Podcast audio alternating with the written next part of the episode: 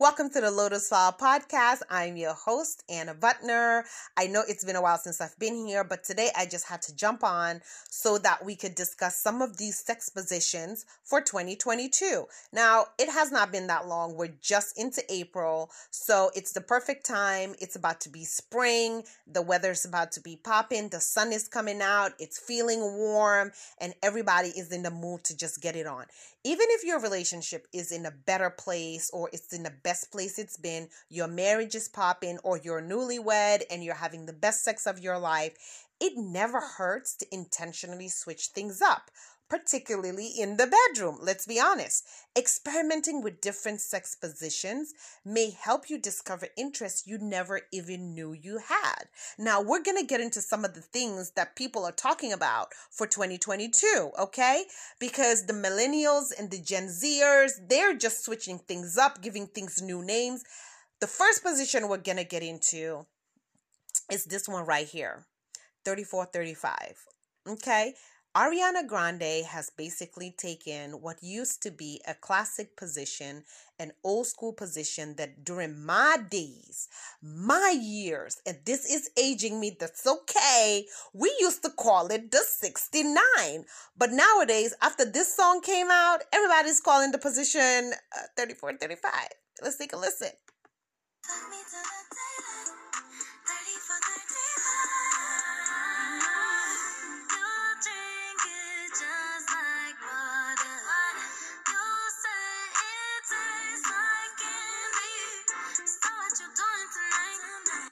All right, listen, y'all get the point. It's all about the 34 35, or like we old schoolers like to call it, the 69. So, for this position, to spice up your 69 or your 34 35, you need to have both partners lie on their sides, propped up by pillows. By turning to your side, it gives you access to the private parts it also gives you more space to move around and you're not bombarded with your partner's body on top of you. So, let me give you a little history lesson. So, back in the day, when we used to do 69, somebody laid at the bottom and the other person laid on top of them. So, it can be uncomfortable for the person at the bottom because you're receiving the weight of the person on the top. And then for the person um, who's on top, your face is basically smushed right into the private parts of the person on the bottom. All in all, it was not the most comfortable position. 69 is fun, it excites people because it's all about oral sex. Listen, when you hear 69, you know there's gonna be some dick sucking and you know there's gonna be some pussy licking. Point blank and the prut. So, what we're doing for 2022 is for 69, we are laying on our sides, ladies and gentlemen. Yes, things can get improved. Prop up a pillow, make sure you're comfortable. What this does is while you're laying on your side, you have access to that dick, okay? You're able to really suck, you're able to use your hands, and then you're not worried about your neck hurting, especially if you're the girl and you're at the bottom and your man is on top of you. And now you're just having to move your neck up and down. Listen, you might come out of that thing with a strained neck. That's why it's been improved to laying on your side. And for the man, while you're laying on your side and your face is right in your woman's cootie cat, right in her coochie, she can raise up a leg. You can hold up that one leg so you can really have access to give her the tongue action, to give her the sucking action. Also, men, make sure that when you eat out your woman, you're blowing hot air. The hot air on the clitoris just makes oral sex so much better. And while you're eating the pussy, we need to hear you moan. I want to know that you're enjoying what you're doing. So it's important to moan, it's important to give that tongue action so she can really feel it. Concentrate on the clit, but also make sure you give some love to the lips. And if you're really good, you can stick a finger in there and it makes oral sex for the woman all the better. Now, for my ladies, this is for you. While you're on your side, and we're talking about this 69 position, or the youngins like to call it 34 35 make sure that you are sucking that dick like you're slobbing a knob. You cannot try to be cute with sucking dick. Sucking dick is not the place for cuteness. You want to make sure it's lubricated. Your mouth has to be wet. There needs to be a lot of saliva. You need to make sure you're making all the noises. Jam that dick down your throat so that your man knows you know how to handle him. That is what we're calling the 69 for 2022, as the youngins call it 34 35. Now, the next thing that we're going to go into it's what's called the WAP. Now, the WAP we all know is the wet ass pussy. But now 2022, we're being more inclusive. So the WAP is meant for wet ass parts, okay? So you have to use tons of lubes on your hand and on your partner's parts to stimulate them with your fingers. Because let's be real, hand stuff is slept on. I believe if a man knows how to finger you properly, that's really all the foreplay that you need.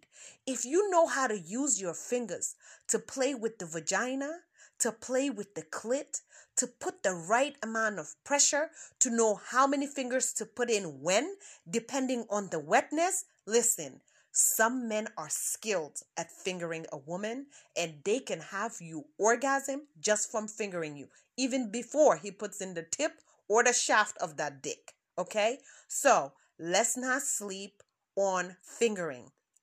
But at the same time, not everybody has a WAP. Not everybody's pussy is dripping. Some women need some lube, and there's no shame in that. Go to the corner store and get you some lube. Better yet, order you some lube and have that get shipped to your house and in the privacy of your own home. Take it to your bedroom or your living room or wherever you plan on fucking your nigga and make sure that you use your lube and your pussy is as wet as possible. Also, take the lube and put it on the dick. Put it on the shaft of the dick so that the dick itself is also well lubricated so the penetration does not hurt. What you don't want is friction. Friction is never a good thing when it comes to sex. Nobody wants friction, it has no place in sexual intercourse. Okay? Now, Another thing that we're going to talk about here is oral sex on overdrive. If you haven't used sex toys with your partner, 2022 is a great time to start, okay? The real issue with internal G spot stimulation is that the G spot is located at an upward angle, okay? It's behind the pubic bone region. What this means is it's difficult to reach. It makes reaching it with just the penis or a dildo difficult.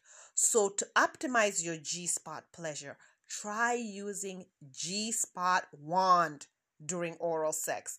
Listen, ladies and gentlemen, order you some G spot wand and it will change your sex life you are going to have the most intense orgasm of your life. And y'all can send me a message in my DMs and be like, Anna Butner, you only speak the truth. And I will be like, yes, I do.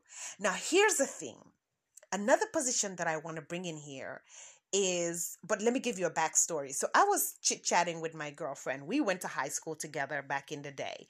And she went on vacation and homegirl brought all the outfits like she was looking banging her body was looking tight so i sent a message like okay sis i see you you look fly and she is a mother of three but she is sexy as hell and you could just feel the confidence exuding from her so from that message of just saying you're looking good, she was like, "Yeah, I like your podcast. I listen to it all the time." And I was like, "You know what? I need to do a new episode." She was like, "You need to look into yoga." I was like, "Yoga, yoga and sex? What, what? I don't get it." She's like, "Trust me." Yoga has so many benefits. And I was like, all right, let me do my little research. So I did my little research, took a yoga class, and found out, yes, indeedy, when it comes to yoga, there are many benefits. Not only is it good at amazing stress relief, it also really helps you with your sex life in more ways than one. Who would have thunk it? Now, a lot of times people, when they hear yoga and sex, they're thinking complicated Kama Sutra style posing. No, no, no. It's nothing complicated. It's not asking you to take your, your foot and put it over the back of your head because, listen, not all of us can do that, and that's okay.